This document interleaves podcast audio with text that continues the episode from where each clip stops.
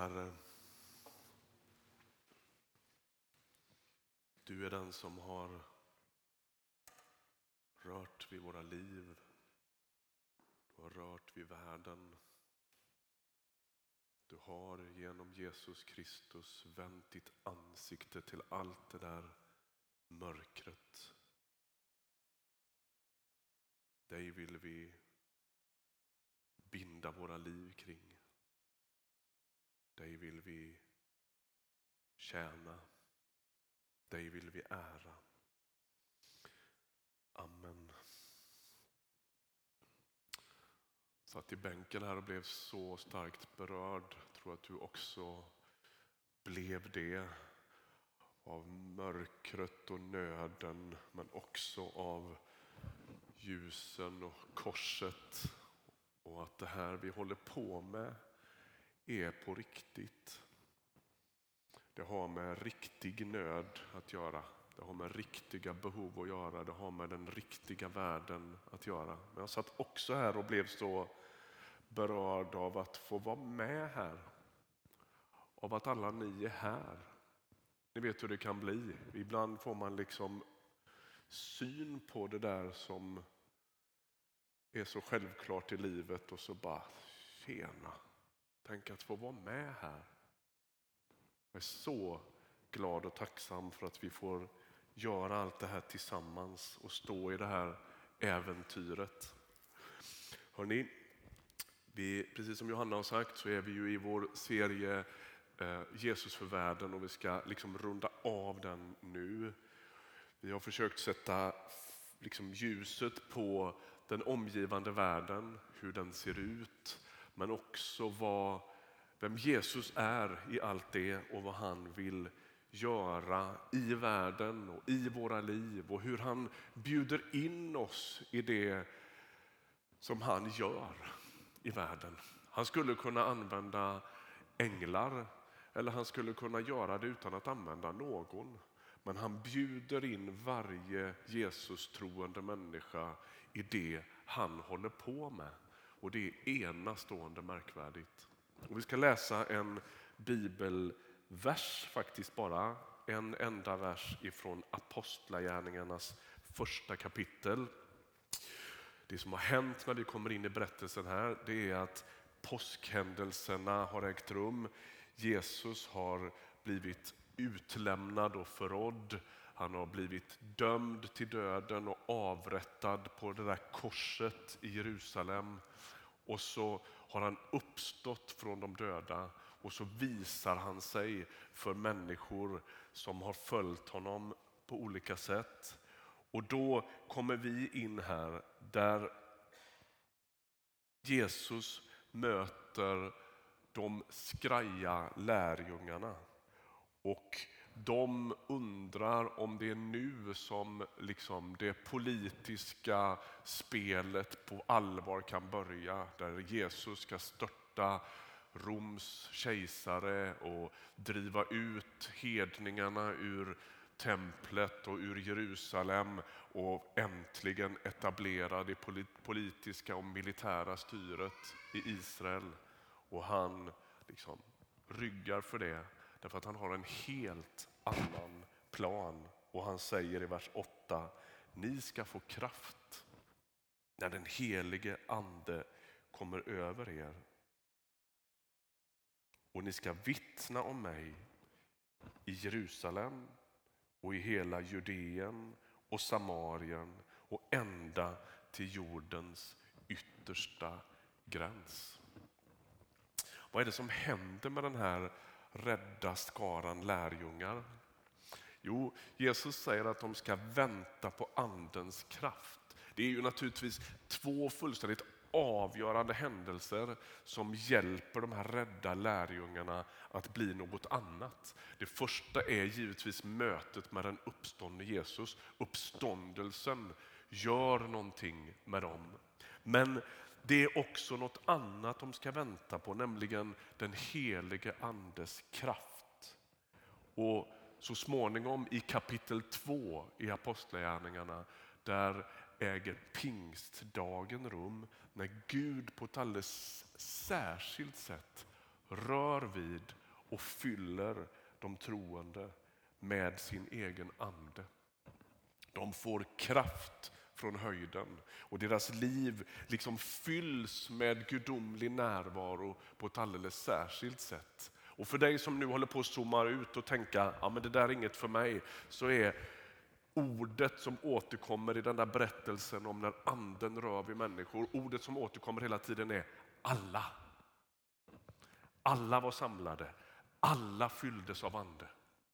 Alla började tala nya språk och Gud liksom gjorde någonting med den här rädda skaran och lockade ut dem till ett nytt liv i andens kraft. Det där var ingen liten överkurs för några superkristna. Det var inte heller tänkt bara för dem som är lite karismatiskt liksom intresserade eller med en särskild personlighet eller särskilda drag i livet, utan alla på Jesus troende som finns i det där rummet är med om anden. Det tar sig olika uttryck, men de gör en erfarenhet av Guds kraft och Guds liv. Vad får det för effekter? Så poängen är inte först och främst att det ska bli lite fräsigare gudstjänster och lite mer tryck i mötena. Andens besök handlar inte heller om beteenden, maner eller särskilda uttryck, utan det handlar om precis motsatsen, nämligen det som smakar frihet, det som smakar glädje, det som smakar hopp. När anden rör vid människor blir vi inte kopior, vi blir mer oss själva. Och så är det som att Gud på ett särskilt sätt ger smak och doft åt hela livet, också åt atmosfären. Alla som har gjort sådana erfarenheter av hur Gud på ett särskilt sätt mättar hela luften och hela tillvaron med sin ande vet att där vill man vara. Det vill man vara med om igen. Det smakar liv, det smakar frihet, det smakar liksom Guds godhet, Guds generositet. Anden kommer och liksom hjälper oss att erfara Gud. Men enligt den här texten så är det något annat som också händer. Anden rör vid sin kyrka runt om i världen. Och syftet, enligt vad vi läste här, som ju var ett Jesus-citat, Apostlagärningarna ett åtta. Det är vad det här liksom gör med oss i relation till det vi har varit inne på idag. Till världen, till världens nöd, till världens behov, till världens mörker. Det är som att vi får kraft att bli något som vi inte kan vara i oss själva. Vi blir Jesu vittnen. Hur kan jag börja se på, med kärlek på min omgivning, på min samtid och på de människor som bor i Linköping? Hur ska det gå till? Anden vill hjälpa mig. Hur kan jag se vilka materiella, andliga, fysiska och känslomässiga behov som finns i vår stad och i vår värld? Och hur får jag kraft att möta åtminstone något av alla de behoven? Anden vill hjälpa. Det är anden som sätter mig i kontakt med det. Låt oss ta det liksom från början. När berättelsen om Jesus ska berättas, då står det att anden kommer över Maria och hon får nåden att liksom bära Jesus i sitt eget liv. Och den där berättelsen är liksom är mer än någon liten gulligt vykort på jul. Utan det berättar någonting om hur Gud handlar i världen. Gud handlar med sin kraft och med sin ande. Och när Jesus ska liksom bäras till världen så sker det i andens kraft. Och på det sättet blir Maria en slags god bild av vad Gud vill göra med sin församling över världen. Anden kommer för att Jesus ska bäras till världen. Anden rör så småningom vid Simeon i templet när Jesus bara är liksom fyrtio dagar gammal. Så att Simeon ser och förstår vem den här lilla bebisen är. Det är anden som gör det möjligt att se Jesus. Så småningom så döps Jesus av Johannes döparen i Jordanfloden. Och då står det att anden sänks över Jesus. Hela treenigheten är närvarande vid det där dopet. Sonen blir döpt, anden sänks ner över honom i form av en duva. Och fadern liksom ropar från himlen: detta är min älskade son som jag har utvalt. Lyssna till honom. Är du med? Det är som att genom hela Jesu liv så är det anden som liksom hjälper oss att förstå. Det är anden som leder fram till de här sakerna. Det är anden som föder Jesus in i världen.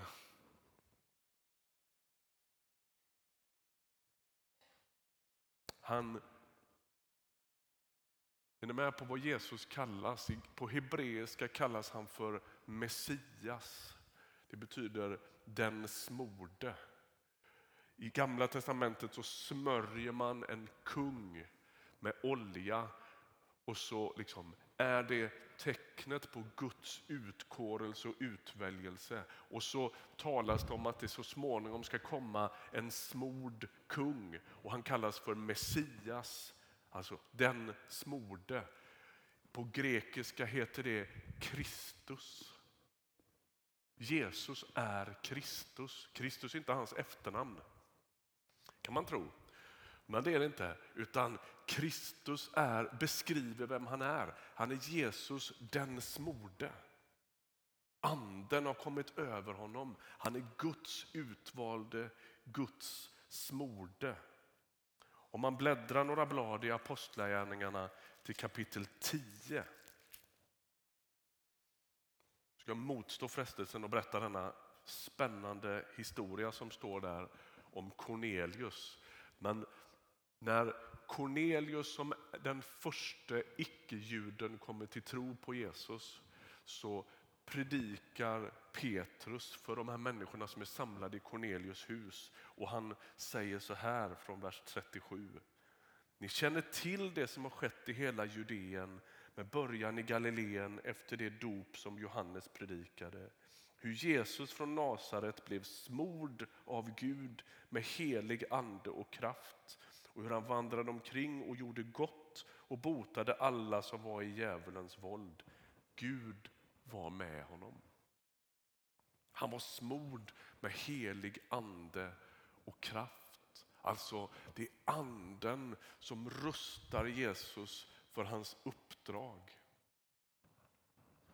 Vi har ju rört oss gång på gång under den här serien och andra serier också. Vi är ett av Nya testamentets mest centrala sammanhang, nämligen när Jesus träder upp i sin egen barndoms synagoga i Nasaret och man räcker honom en skriftrulle. Det är ju så att på gudstjänsten där så får den som kommer på besök läsa, och så räcker man honom en skriftrulle. Det fanns ju inga böcker tryckta på den här tiden, utan man rullar ihop pergamentrullar, och så läser han ifrån Jesaja bok, där en tydlig profetia finns från Gamla testamentet, alltså många hundra år tidigare, om hur denne Messias, den smorde, ska vara när han kommer.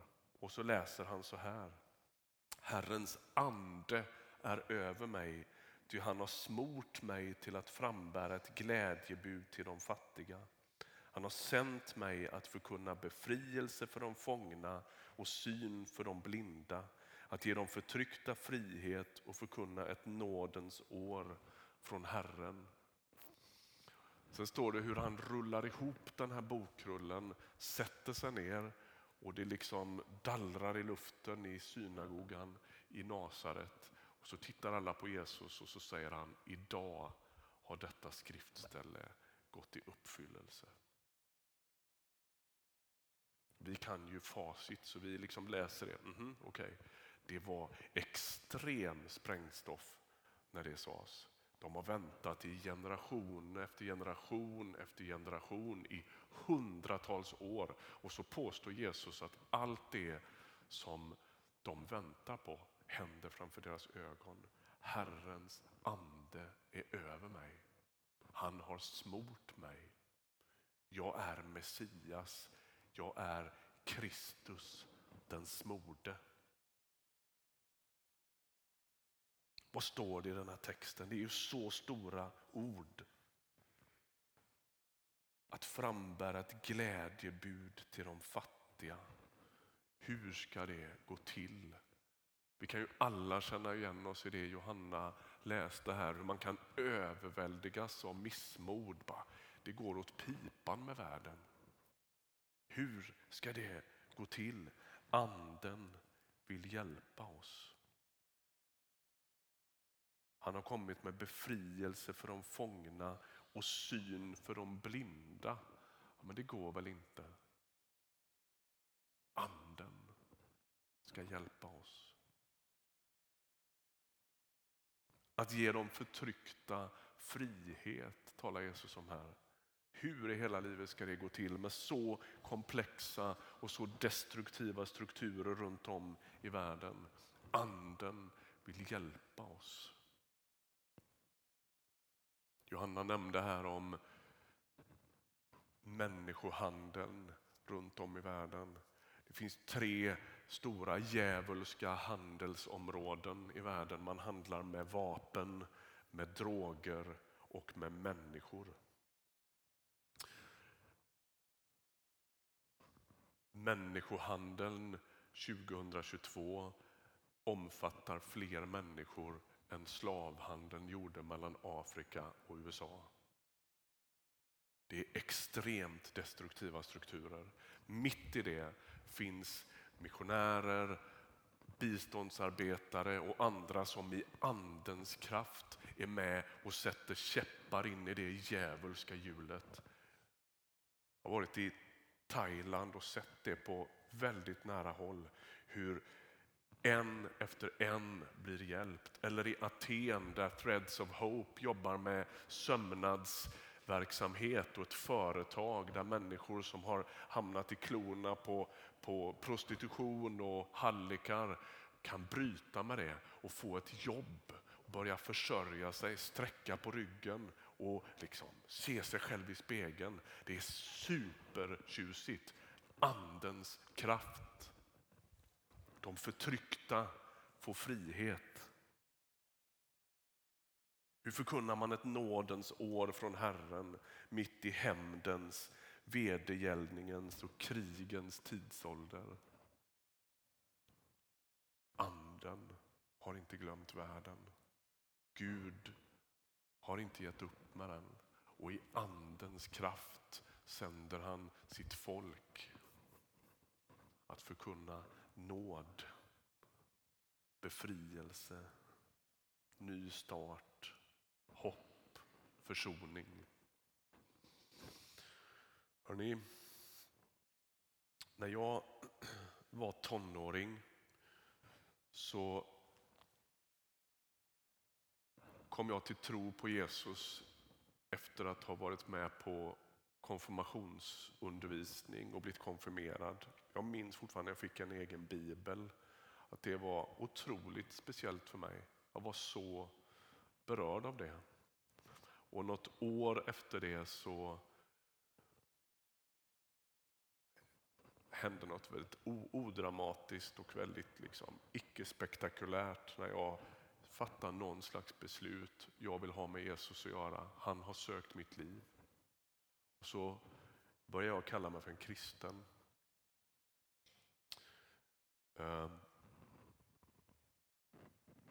Och så blev jag med i en ungdomsgrupp i Skepplanda utanför Göteborg. Och det var en ganska speciell period. Det kom många unga människor till den där ungdomsgruppen. Vi fyllde flera bänkrader i kyrkan på söndag förmiddag i Svenska kyrkan i Skepplanda. Och vi var ett jättegäng som möttes på fredagskvällarna.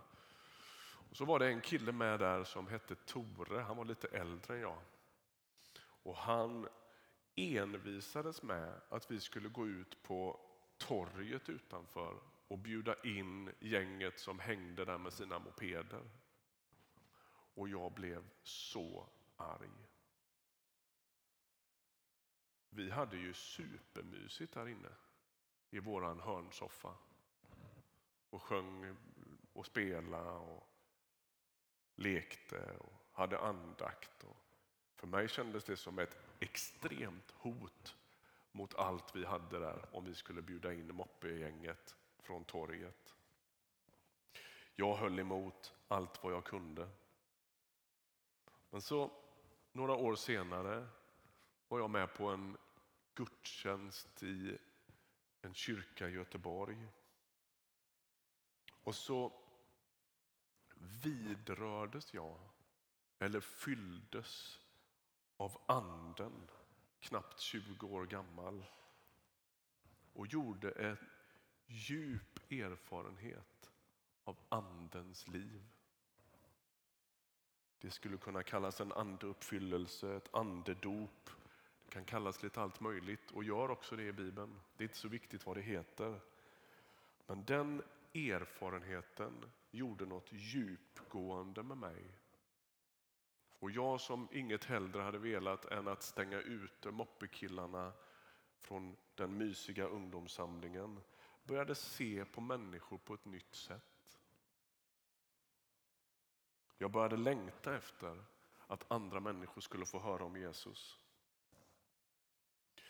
Mitt hjärta började dra åt helt nya områden. Medan annat liksom gled ut i periferin. Att tjäna en massa pengar blev mindre viktigt för mig. Att tänka på världens nöd blev viktigare.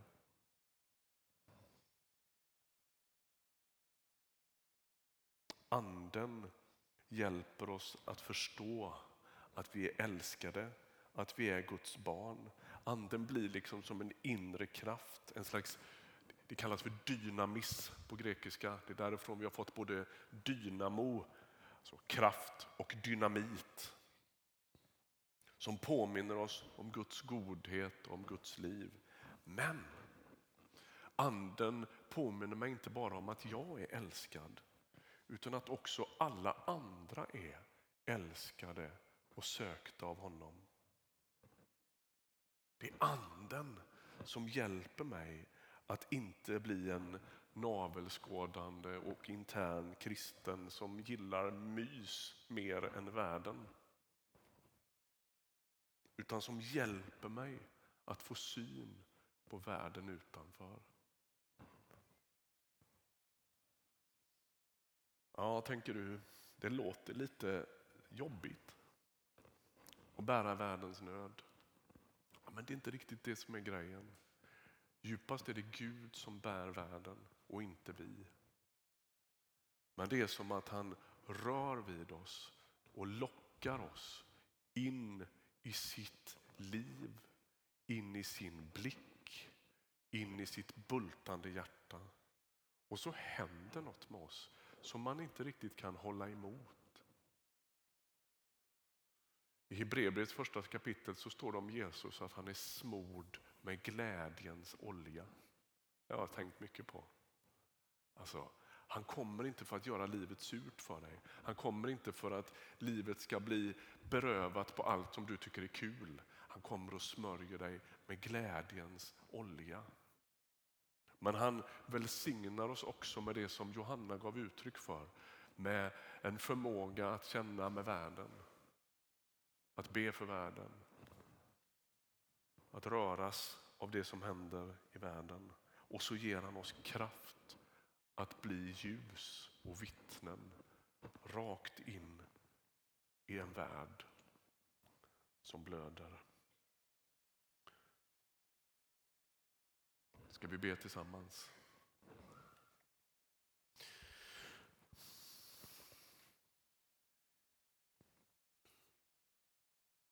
Herre,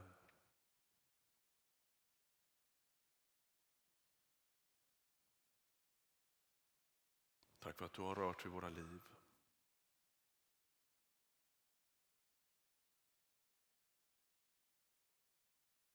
Och tack att du genom Jesus Kristus har vänt ditt ansikte till det mest brutala mörker. Tack att du redan rör dig i krigshärdarna.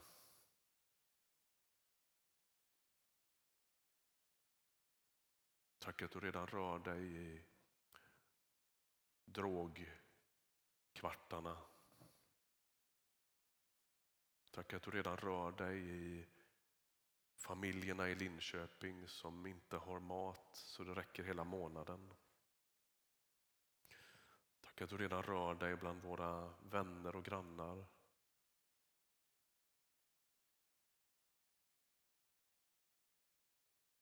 Och nu ber vi, kom med din ande.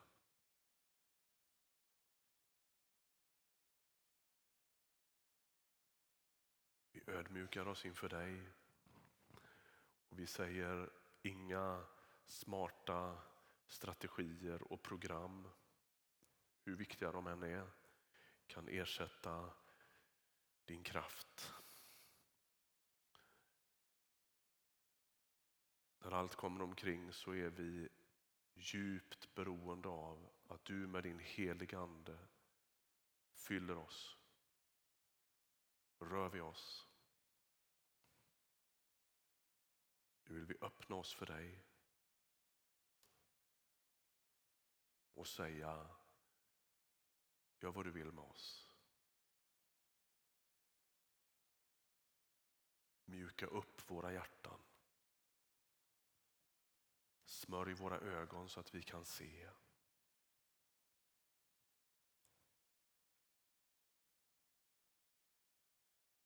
Bota vår modlöshet. Fyll oss med tro.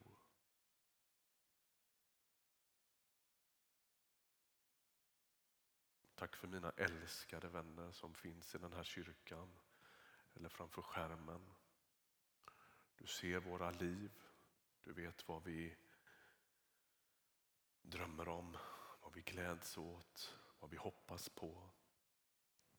Du vet också vad vi slåss emot, vad vi kämpar med. Kom med din heliga ande. Kom med oljan som helar.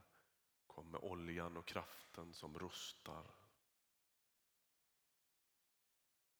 Vi ber för den här världens skull. Tänd en eld i oss.